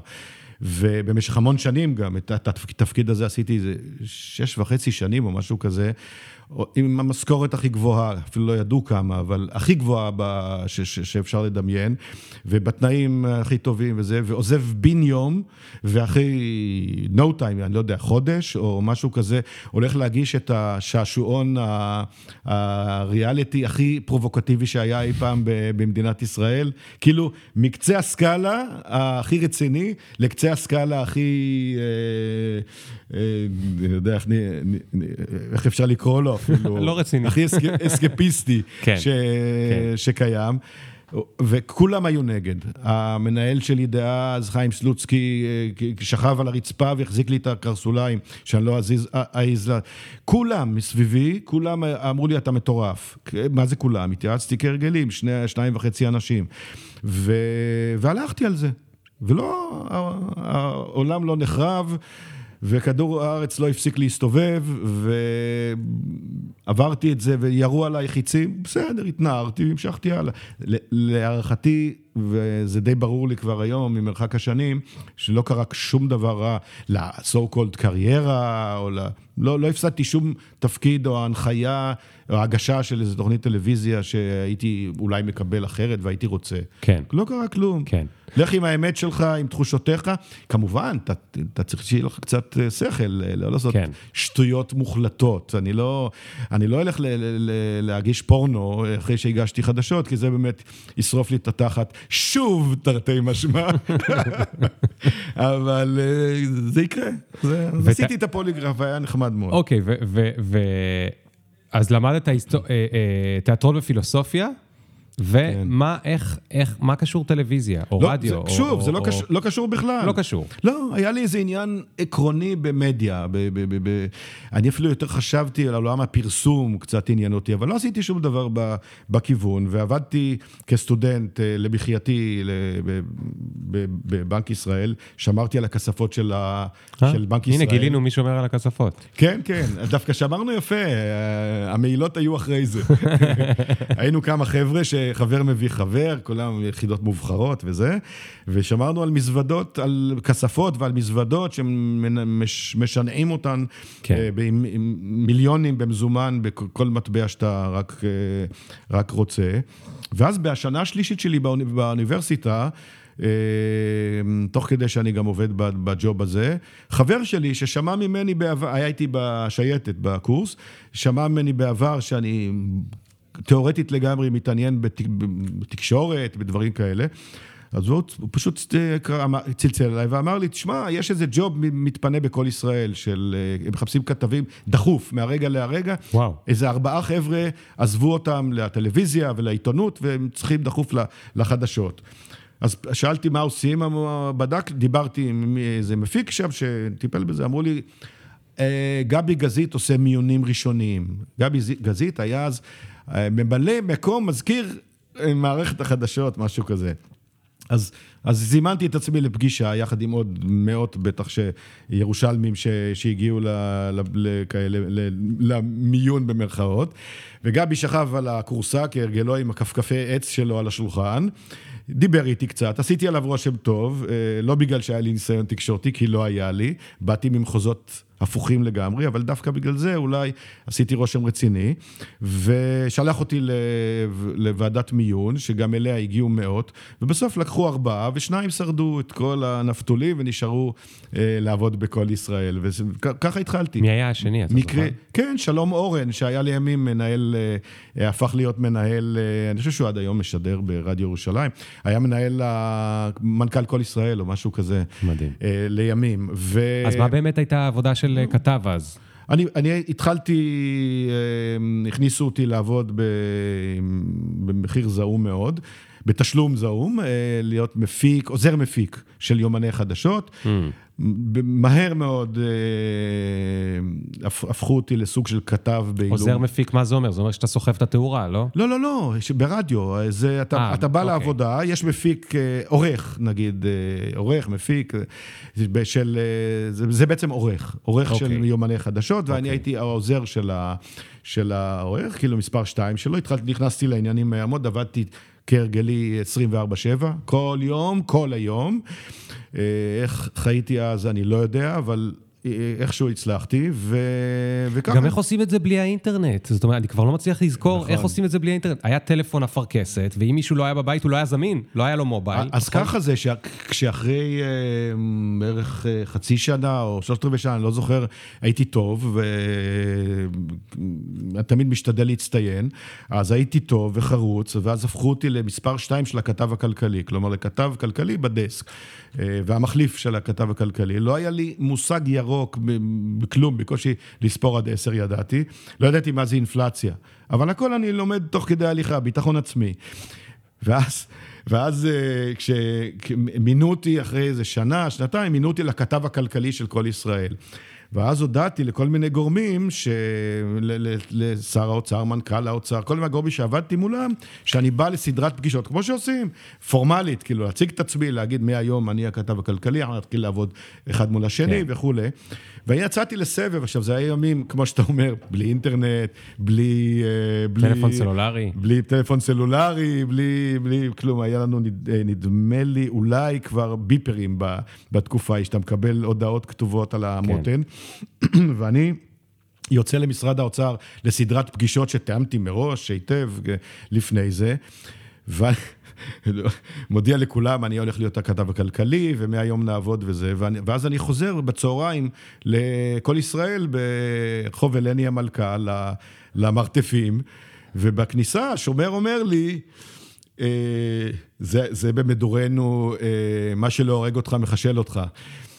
אה, השומר אומר לי, נו, מה אתה אומר? אני אומר לו, על מה? הוא אומר לי, על הדולריזציה. אני אומר לו, איזה דולריזציה? הוא אומר לי, הולכים להפוך את השקל לדולר, ויש תוכנית, כל הכלכלה התהפכה. אני הייתי שעתיים, שלוש בפגישות, וכל הכלכלה התהפכה. ידיעות אחרונות יצא עם, אז היו יוצאים ככה יותר מאוחר, יצאו עם כותרת שדולריזציה, על כל העמוד הראשון מילה אחת. יורם ארידור, שר האוצר, אה, החליט שבשביל לצאת מהברדק הכלכלי ומהאינפלציה המטורפת שהייתה וכולי, הופכים את השקל לדולר. כן. אתה מבין איזה טירוף? וזה בסוף לא קרה, אבל כן. לא משנה שהמדינה התהפכה. וסחבק, הכתב הכלכלי, בסדרת פגישות... יודע האחרון, אחרי השומר. בסדרת פגישות מאומללת עם כל מיני אנשים, חוזר ומקבל את זה בפרצוף על ה... לא על היום, על השעות הראשונות שהוא בתפקיד. אתה מבין שאם זה לא הורג אותך, אז אתה... נכנסתי לאולפן, אני זוכר ששלום קיטל, שהיה הכתב המדיני, אבל הבין הרבה בכלכלה, הכניסו אותו לאולפן לנהל את השידור, והוא התחיל לעשות טלפונים, והתחילו לגלגל שידור, העלו את זה ותעלו את ההוא, ואני נכנסתי בפנים. כן, אתה היית ש... בנטוורקינג. זה היה, נכנסתי לשידור כאילו שאני בעניינים, לא היה לי מושג ירוק על הפצצה, לא ידעתי אפילו הכותרת, כי כן. לא היה טלפון, אף אחד לא הודיע לי שידיעות אחרונות יצא עם הכותרת. אתה מבין שאתה צריך לדעת אה, לאלתר, וזה רק, זה חלק מהעניין של אה, עם ביטחון עצמי ויכולת אלתור, אתה יכול לעשות כל דבר וגם לעשות אותו על הצד הטוב ביותר, מהר מאוד. כן. רק צריך, אה, אתה יודע, איזה שהם כללים בסיסיים. מי זה, מי זה טאלנט בעיניך? איך אתם מגדירים טאלנט? אולי יותר קל לי אפילו להגיד הפוך, מי זה לא טאלנט? מי, okay. אוקיי. סתם מצליחן זה לא טאלנט בעינינו. אה, סתם מישהו שעושה כסף או בולט בתחומו, זה לא, זה לא, זה לא, זאת אומרת, הוא יכול להגדיר את עצמו, אולי הוא יקבל איפשהו גם חוזה טאלנט, זה בסדר.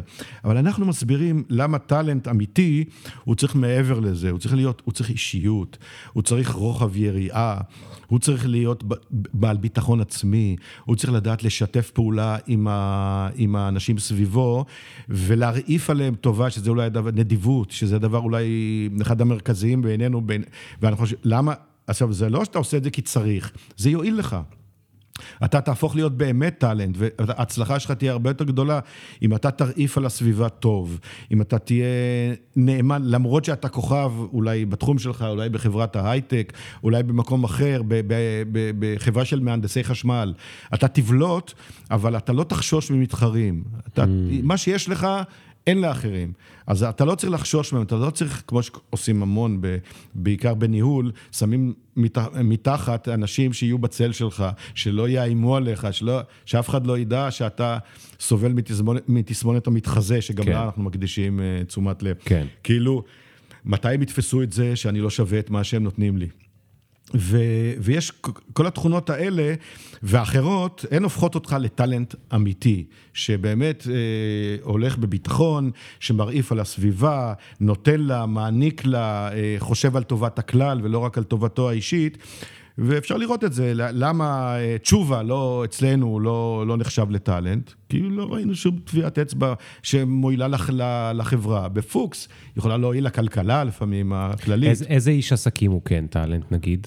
למשל, אנחנו בחרנו את, אה, בין היתר, את, אה, הוא לא בדיוק איש עסקים, הוא יותר, אה, נגיד, איש הייטק, נגיד את גיל שווייד. למה? כי לא רק שהוא הקים את צ'ק פוינט, שהיא ענק עולמי בתחום ההגנה על מחשבים, בתחום הסייבר, אלא שהכל בארץ. וזה גדל וגדל בעיקר בארץ.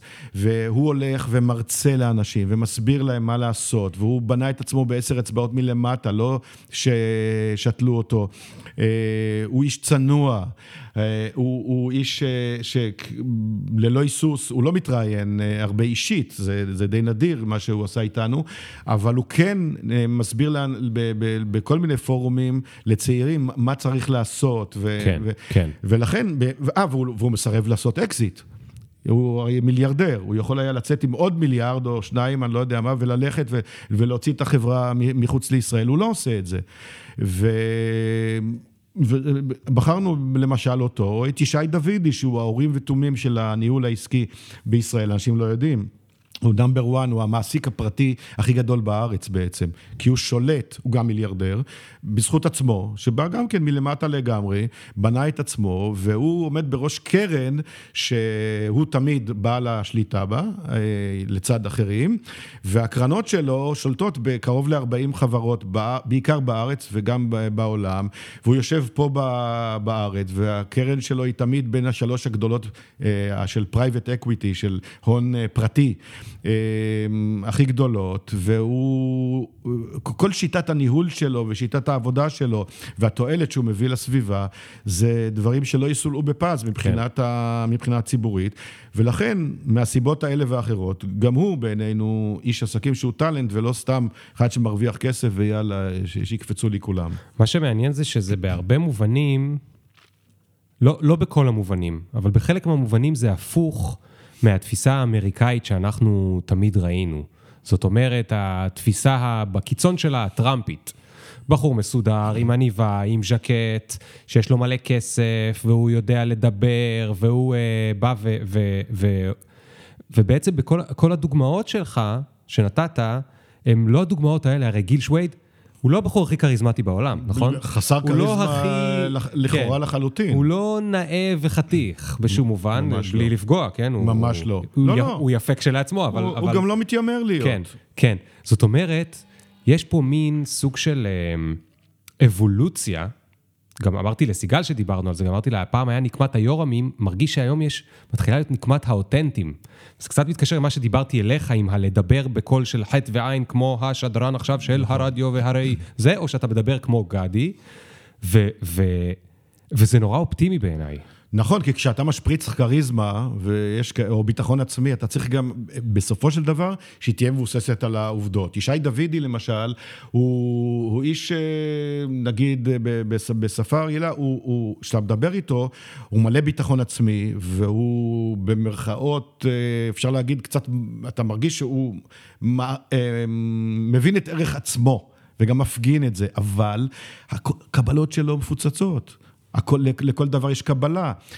תוסיף לזה את העניין שכל הטאלנטים שלקחנו, שלא דבק בו רבב. מעולם, והוא כבר עשרות שנים מולך בכיפה של התעסוקה ב- בישראל, עם עשרות מפעלים, עשרות אלפי עובדים, שכפופים בסופו של דבר אליו, בצורה זו או אחרת בעקיפין, אבל לא דבק בו רבב. עכשיו, לקחת את טראמפ, אין רבב שלא דבק בו, למשל. אתה לא רואה מה טוב הוא זה, אין, אין, אין שום ערך טוב ש, שהוא מפגין. אה, גם אובמה, למשל, בעינינו, הוא לא טאלנט, כי הוא לא... בסדר, הוא היה פוליטיקאי מצליח. הוא היה השחור הראשון שנבחר, בניגוד לכל הסיכויים לכאורה לנשיאות ארצות הברית וכולי וכולי, הכל טוב ויפה, הוא מצליחן מאין כמוהו, אבל הוא לא טאלנט, הוא, הוא, לא, הוא לא עוסק, הוא פרש, הוא, אני לא ראיתי שום טביעת אצבע שהוא השאיר על, על האנושיות. Mm. כולה.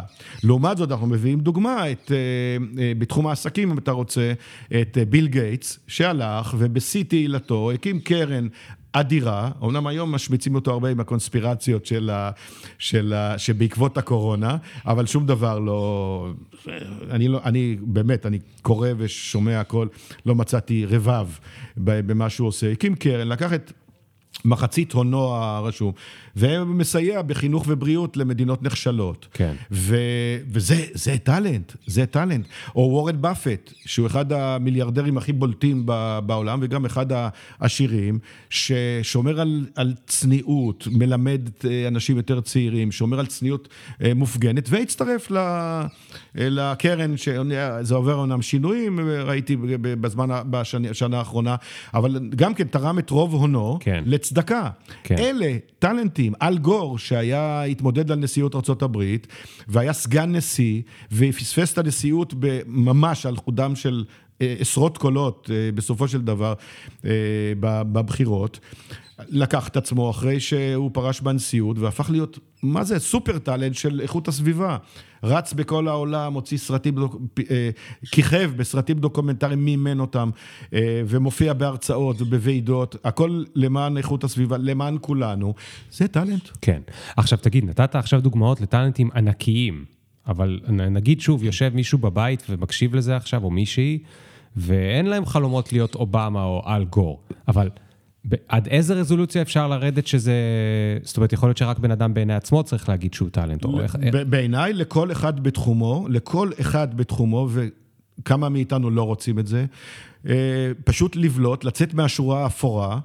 אני, אנחנו שוב, אנחנו יושבים פה באולם גדול של אה, חברת הייטק, יושבים פה אה, עשרות אנשים, כאן על השולחן אוכלים עכשיו, ראיתי איזה 15 איש. אני בטוח שכל אחד מהם, רובם, בוא נגיד ככה, אני אולי חושב ב, יותר בראש שלי, אבל שרובם אומרים לעצמם, אם הייתי יכול, ואם הייתי מסוגל, הייתי רוצה לבלוט מעל כולם פה, להיות המתכנת היותר טוב, שזוכה גם לחוזה יותר, יותר טוב. הייתי רוצה להיות אה, כל בעל מקצוע אחר, שיושבת חברה ש, שיש בה מעצבי אתרים. כל אחד רוצה להיות יותר טוב, אבל חלק גדול מהאנשים... אה, מסיבות אלה או אחרות, שקועים ביום-יום שלהם ואומרים, איפה אני ו- ואיפה הם? אני רק, אני אחתור. מי שרוצה להיות פקיד בהסתדרות, כן. או, או, או באיזה ארגון כזה, כן. רק שיהיה לו ביטחון אה, לבוא בתשע וללכת בארבע, ו- וזה הכל, ממש לא מעניין אותו שום דבר אחר, אז הספר הזה באמת לא מעוניין, כן. טוב, לא, הם, גם לא, לא מקשיבים, הם גם לא מקשיבים לפודקאסט הזה, זה באמת פודקאסט למי שרוצה קצת... אבל, אבל כל מי שרוצה לבלוט, אז כתבנו את זה, כי אמרנו, אין, ב, אין בעברית שום דבר שגם מרוכזים בו טובי הטאלנטים, אה, שמונה מהבולטים ביותר, ועוד שניים צנועים יותר, שזה סיגל ואנוכי, כל אחד בתחומו, עם פשוט טיפים הכי בסיסיים. זה, זה לא עשה זאת בעצמך ו, ולא סתם ספר עיון, זה סיפורים ו, ועצות מעשי, הכי מעשיות שבעולם, איך לתפוס את עצמך כמו הברון מינכהויזן, ששקע בביצה, לא היה אף אחד בסביבה. הושיט יד, תפס את עצמו בשערות והוציא את עצמו מהביצה. אז ככה. תגיד, מה, מה דעתך על המילה תחרות? אמ, אני לא יכול בלי, בלי זה. אוקיי, מה זה אומר? אי אפשר להוציא ממני משהו טוב בלי, בלי, בלי תחרות. אבל מה זה בעולם שלך תחרות? כתב שגילה חדשה לפניך, או, או, או מה זה אומר? זה, זה, האמת היא שזה בעיקר, זה, זה לעשות את העבודה תמיד, אמר, אמרנו בהתחלה פרפקציוניסט, לעשות את העבודה הכי טוב שאפשר, ומבחינתי הכי טוב כשהייתי כתב אה, הרבה מאוד שנים, אחר כך הייתי מגיש הרבה שנים, וגם אז השתדלתי מדי פעם להביא סיפורים שלי, אה, ככה בשביל... אה, להחיות את האדרנלין כן. שקצת שוקע בהגשה. זה להביא סיפור לפני כולם. זה, זה בעיניי, תקרא לזה סקופ. עכשיו, לא כל סקופ זה יותר מילה גדולה לסיפור גדול, לא תמיד זה סקופים, אבל ידיעה בלעדית, כן. ידיעה ראשונית. כן. שגם את זה כבר נשחק היום, אה, כל, אתה, אני רואה מהדורות, כל אחד אומר, כפי שפורסם אצלנו לראשונה. מי זוכר, מי יודע? אני יודע שגם בזמני השתמשנו בזה, ו... ו, ו אבל בסדר. שמעתי אני, את ירון אני, לונדון אני... באיזה ראיון, אז הוא אמר, מתישהו נמאס לנו מהחגיגיות, יעידה, הוא אמר, וזה בגלל, אני אוהב את השפה שלו, שהיא... היא מאוד חגיגית. כן, אז הוא אמר, ידיעה בלבדית. כנראה שפעם, כנראה שפעם היו אומרים ככה. אז הוא אמר, כל היום היינו אומרים ידיעה בלבדית. מה זה ידיעה בלבדית היום? למי יש ידיעה בלבדית? זה נמאס לי, הוא אמר גם, נמאס לנו מה, מהחגיגיות. הוא אמר על התוכנית שהייתה לו אה, אה, עם השותף היקר המנוח. קירשנבאום. קירשנבאום המנוח. אז, אז, אז הוא אומר לו, אז אה, אמר לו המראיין, טוב, אבל בכל זאת באתם עם ז'קטים ועניבות, למה זה? אז הוא אמר, זה רק היה להסתיר את הכרס, למטה היה לי קרוקס. אמ, אבל למה שאלתי אותך על תחרות? אתם מדברים באמת, זה עוד פעם התנגשות, עולם חדש, עולם ישן, ואני אסביר למה אני מתכוון. אתם מדברים על נדיבות. נדיבות לרוב האנשים היא איום על לנצח, איום על תחרות. למה? כי אם למשל, אני אגיד את זה בצורה הכי פשטנית ולא זה, ואז אתה ת, תסדר את מה שאמרתי. נגיד שאני עכשיו הייתי הנדיב שבכתבים, אז היה לי איזה חדשה והייתי כותב את זה בוואטסאפ של כל הכתבים. ועכשיו, כולם יכולים לפרסם את זה ביחד, ולא אני רץ ורק אני יודע. נכון? זאת אומרת, יש הרבה קונפליקטים. בין אה, אה, אה, זה. נדיבות זה, זה, זה, הכוונה היא לא שכך, אתה לא צריך להיות נזיר בודהיסטי, לחלק את כל מה שיש לך, את פת הלחם שלך, אה, אולי, או, או איזה, אמ, לא יודע, אסיר, אסיר באיזה, באיזה גולאז', גולאג שהוא, אה, שקיבל פת, אה, קערת מרק והוא מת מרעב, הוא צריך לחלק את זה עם כולם, לא, ובסוף הוא ימות מרעב. הנדיבות זה במובן של... תרעיף את הידע שלך, תסייע לאחרים. אני... אני גם מעצמי, עם, עם, עם הביטחון עצמי שלי, אני, אני לא הולך וכל דבר בלעדי שלי, קודם כל, להיות בלעדי, לתקוע, לקרוע את כולם. אני רוצה שהם יגידו, וואו, למה לא היה לי את זה? זה במישור התחרות. כן. במישור הנדיבות, זה, זה אחרי זה למשל, אם אתה רוצה כבר להיות ספציפי, נגיד, נתתי ידיעה בלעד, וזה קרה לי המון, אה, גם, גם לאחרים אני מניח, אה, הייתה לי ידיעה בלעדית, הפצצתי בום, Out of the blue היה סיפור, והיו הרבה כאלה. דקה אחרי זה, יכול להתקשר, וזה קורה, מתקשרים אליך כתבים, קולגות, אולי בכלי תקשורת, אה, לפעמים במצוקה אומרים, אני חייב, אני חייב לשדר, העורך שלי ירצח אותי. מה זה היה הסיפור הזה שנתת? מה, איך אני יכול להתקדם? אז אתה יכול להיות, אה, להסתגר ולהגיד, לא, עד הסוף, אני כן, אה, ניצחתי אותם. לך תחקור בעצמך. אה, נתתי להם איפון, עכשיו אני גם אתן להם איזה מרפק בפנים, או אדרוך עליהם בדרך החוצה מהזירה. לא, אז אני הייתי אומר, זה הסיפור, דבר עם ההוא וההוא. אני כבר את שלי עשיתי, את הנקודות שלי, כן. במובן הכי מצומצם כבר הרווחתי, לא צריך להרחיב כן. את המעגלים וזה. כן. זה, זאת נדיבות. אם אתה רוצה ספציפית על זה, זאת נדיבות. זה, זה דוגמה, זה דוגמה אה, אה, אה, מושלמת, וזה באמת הדבר, אני חושב, ש, שאנחנו נוטים להתבלבל בו. אה, כי, כי איך זה מתחבר לעניין של טאלנט? או לפחות אני אדמיין ואתה תגיד לי אם אני טועה. אתה אומר, אוקיי, הם יודעים שאני פרסמתי את הכתבה. עכשיו, אני עשיתי בשביל זה 35 שעות תחקיר השבוע, או 500, תלוי באיזה ידיעה. אני אשחרר להם כמה דברים. למה הם צריכים עכשיו עוד פעם 35 שעות? עכשיו, הבן אדם, הוא כאילו אומר, אבל השקעתי את ה-35 שעות, כאילו לא, למה שאני אתן למישהו אחר? נכון. מצד שני, מה יוצא בסוף?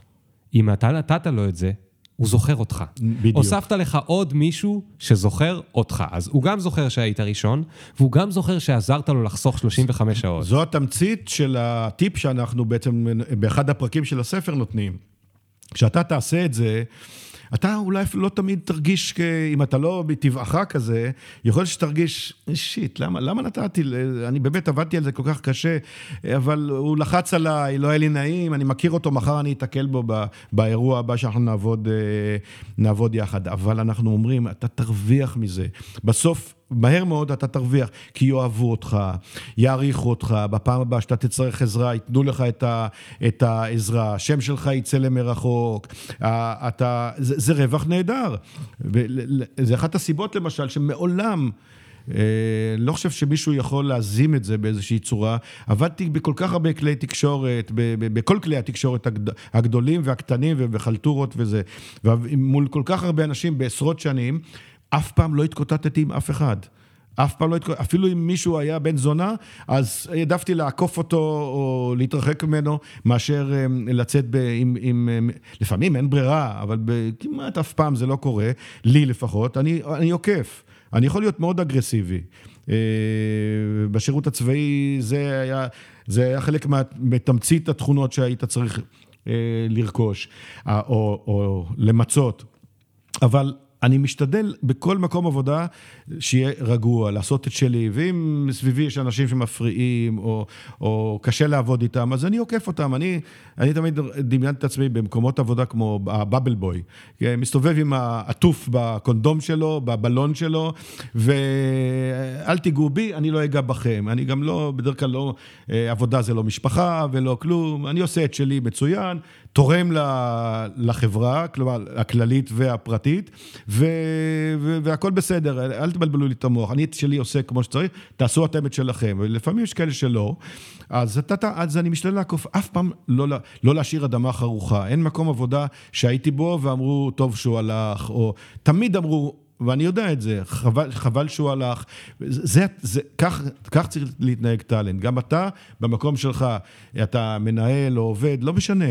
אה, חשוב מאוד כי... כי שלח לחמך, זה, זה, יש קלישאות שהן עובדות בחיים. שלח לחמך, זאת קלישאה שעובדת. ברבות הימים, אתה תמצא אותו.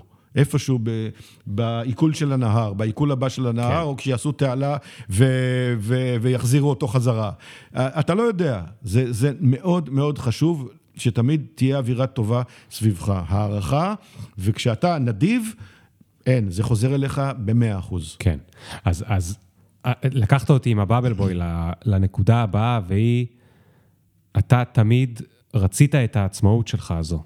עכשיו, יכול, היום יש הרבה מאוד אנשים, צעירים, לא צעירים וכולי, למשל שכירים, שרוצים לעשות עוד דברים תוך כדי. או עצמאים שעושים 14 דברים אה, אה, בו זמנית, אבל נתרכז רגע בשכירים שרוצים לעשות עוד דברים תוך כדי. הם לא מרגישים נעים, הם לא מרגישים בנוח, זה, זה מוזר להם, זה מוזר למנהלים שלהם. המערכת לא בנויה ככה, המערכת לא מוכנה לדבר הזה, ודיברנו קצת על זה שנכנסנו בדלת. מה, מה יש לך ל... ל, ל, זאת אומרת, מה שאני מחפש ממך. זה, זה כוח שיעזור עכשיו לאותו אה, אה, בחור או בחורה, שבאים והם אומרים, אני רוצה לעשות משהו בנוסף למה שאני אמור לעשות, אה, ו... והם לא עושים את זה כי אכפת להם מה יגידו. כי אכפת להם מה, מהמנהל, או אכפת להם שיתפסו אותם או זה. אני אומר, אה, בדברים האלה, יש, שוב, אני מבדיל בין שני דברים. אם החבר... אתה עובד במקום שאוסר עליך, זה בניגוד לכללים של המקום, והמקום הוא טוב אליך, זה לא שהכריחו אותך להיות פה, זה לא עבודות שירות, שאתה עכשיו אה, צריך לצבוע את הכלבייה בגלל שעשית, אה, אתה מרצה את עונשך, זה סיפור אחר. אבל אם אתה עובד במקום שטוב אליך ונותנים בך אמון, שזה הדבר הכי חשוב, אז אני לא הייתי מרמה. לא הייתי הולך ועושה משהו שעלולים לתפוס אותי, שהוא גם יפריע לי ביום-יום. כי כשאתה עושה משהו אה, בניגוד, לא בניגוד לכללים, אלא בניגוד למשהו שהתחייבת לו, אז אתה מרמה. ואתה כן. מסתובב בתחושת בטן איפשהו, כן. גם אם זה בתת מודע, שאתה מרמה. אני את זה לא הייתי עושה. אבל לעומת זאת, אם זה, אם, אה, זה רק עניין של מה יגידו במובן של הלא פורמלי, במובן של להתבייש, כן. או משהו כזה, במילים פשוטות, שים זין, תעשה מה שטוב לך. אם אתה לא פוגע באף אחד אחר, כן. אם אתה פוגע בחברה כשאתה עושה את זה, גם אם אתה מספר לעצמך סיפורים, אז זה לא הייתי עושה. לעומת זאת, הייתי אולי מחפש דרך ביניים. הייתי הולך למנהל שאני סומך עליו, שהוא... ש... שאני יודע גם שהוא לא ימהר לסלק אותי, והייתי אומר לו, תקשיב, זה בניגוד לנהלים שלך, אני יודע שהתחייבתי, זה נורא חשוב לי. ותמצאו ביחד את, את המודוס ויוונדי, את, ה, את, ה, את הדרך הביניים שתאפשר לשני הצדדים להיות מרוצים, בלי צורך בייסורי מצפון או בהפרות אמון. כן. ככה אני הייתי נוהג. לעולם לא הייתי מערים על מקום עבודה שהוא טוב אליי, או איזשהו מקום שהוא טוב. כן. כן. לדוגמה, מעולם, ואני יודע שהיו אחרים שנהגו אחרת, כעיתונאי, ככתב, ובמשך עשרות שנים שהייתי כתב תחום, ותחומים מאוד uh, מרכזיים, בכלי תקשורת מאוד מרכזיים, והיו מקרים, המון מקרים, שהייתי במשרד, או הקדמתי, או המזכירה הכניסה אותי, או הבן אדם אמר, אני חייב לצאת רגע לחדר השני, אני אשאר, והיו על השולחן לפעמים דברים... לפעמים מטעמים. לפעמים הצצתי, ודברים, מה זה מטעמים? אה, ניירות הפוכים, זה, ו, ואני לא מהסס, כאילו, אני לא בוחל באמצעים. בשבילי המטרה, כל זמן שאני לא פוגע באף אחד, אה, היא מקדשת את האמצעים. כאילו, אין לי בעיה בכלל אה, להציץ, לפתוח מגירה. אם מכניסים אותי... אה, לא, לא, לא, לא כצעד של אמון.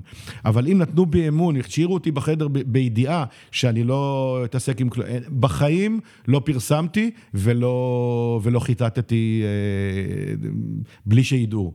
Mm. ואם במקרה ראיתי משהו, לא השתמשתי, אלא אם כן אה, אמרתי אחרי זה, תשמע, ראיתי, האם אני יכול... זה. כי אני לא, זה, זה, זה כבר ביני לבין עצמי. בן אדם צריך להיות מצויד, לטעמי, בסט של ערכים בסיסיים בכל מקצוע. האמת שלך, היא צריכה, והיא צריכה להיות אה, גם אה, עם, אה, עם איזשהו יסוד בסיסי של אמון, אמון הדדי. זה, זה חלק מה, מהעניין, ובסוף אתה רק תרוויח מזה, רק תרוויח מזה. תגיד, לך היו עובדים? היו לי עובדים במובן העקיף, אני, אני ממש לא אוהב לא לנהל ולא, ולא לפקד, בצבא תמיד ברחתי, ושדיברו על בסוף, באמצע, אחרי הקורס, ב, נגיד בשייטת, על uh, חיפשו קצינים.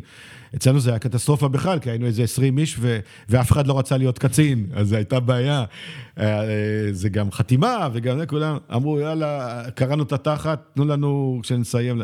בסוף הוציאו חצי קורס הלך להיות קצינים.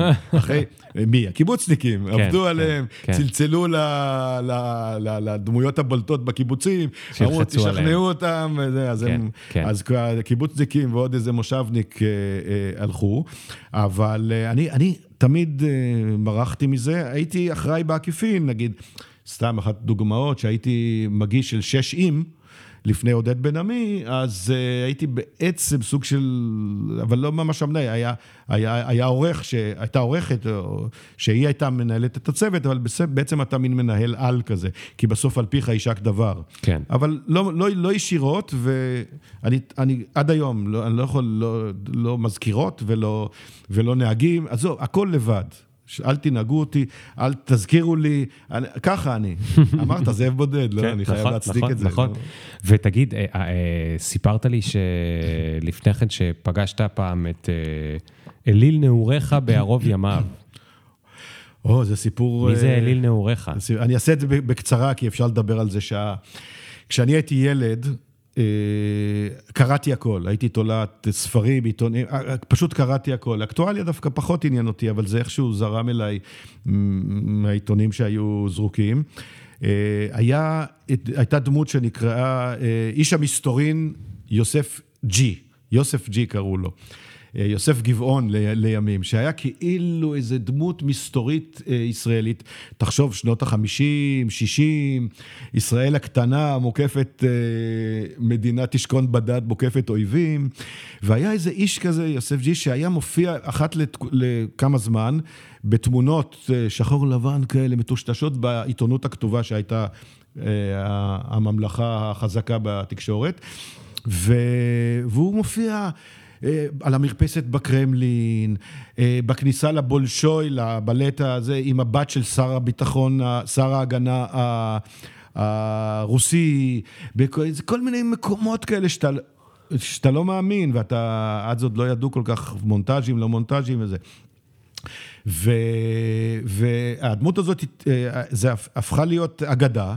יוסף ג'י, איש המסתורין, אה, אריה אבנרי ז"ל, שהיה עיתונאי ותיק, אה, כתב הרבה ספרי כריכה רכה, אז הוא כתב עליו ספר, מי אתה, יוסף ג'י, נדמה לי קראו לזה.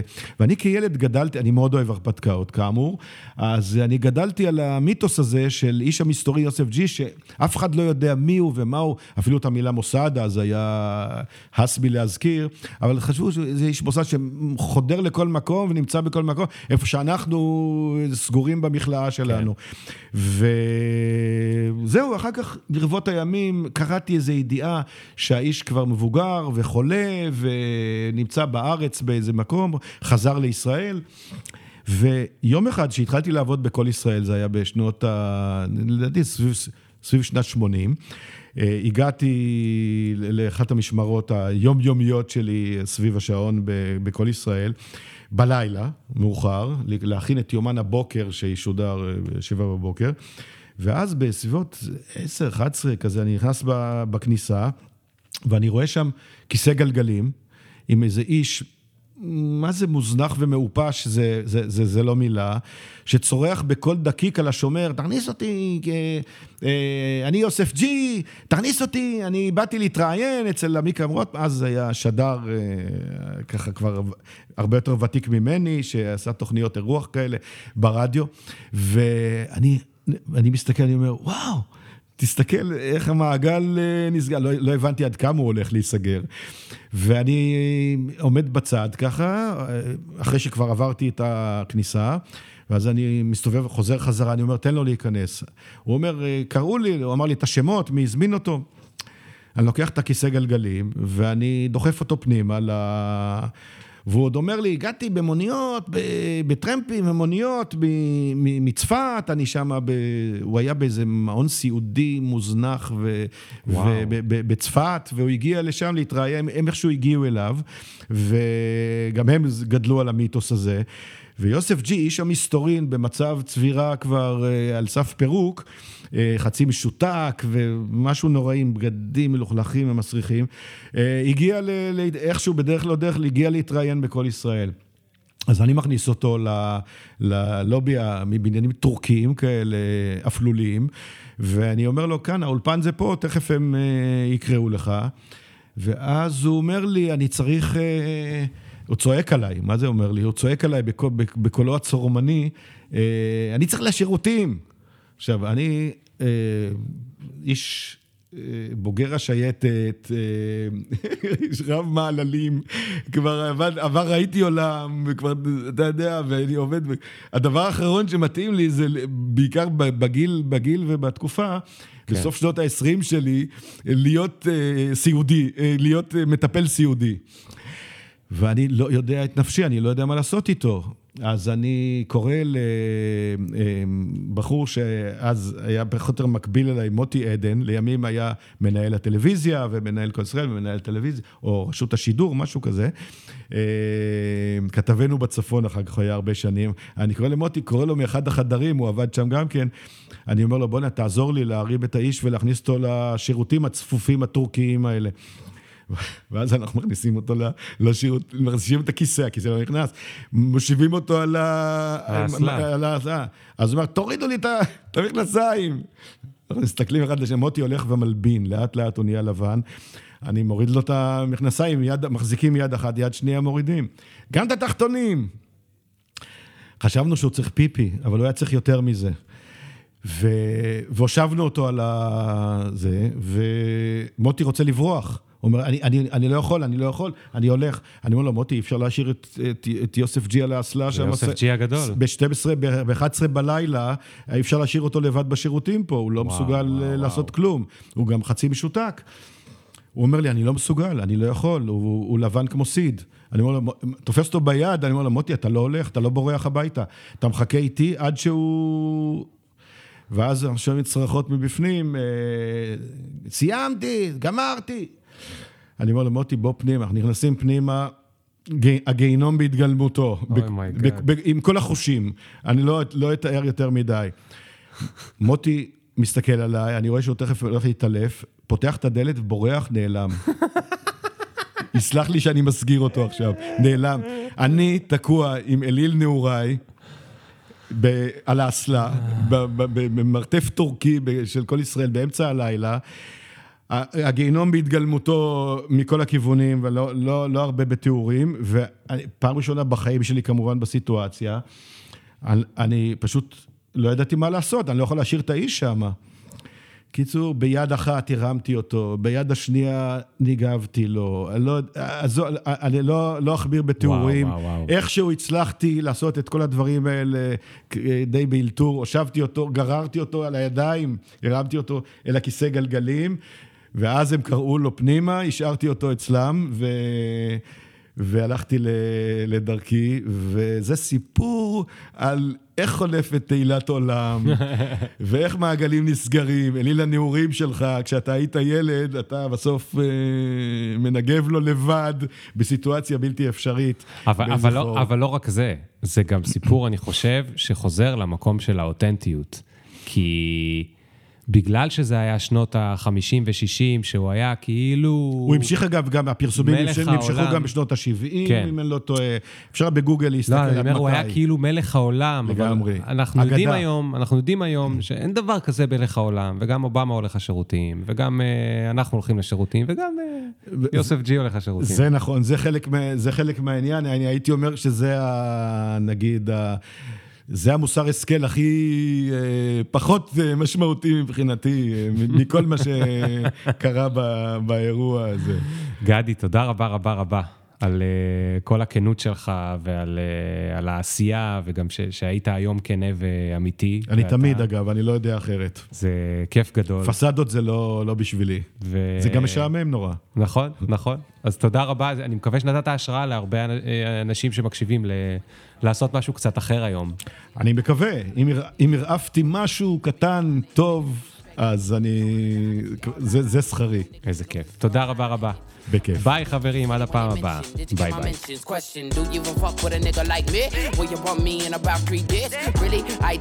Cause every time a nigga talk, they can't see the big up picture. Fuck your filter, me can't go run, but me can't repeat. Nah.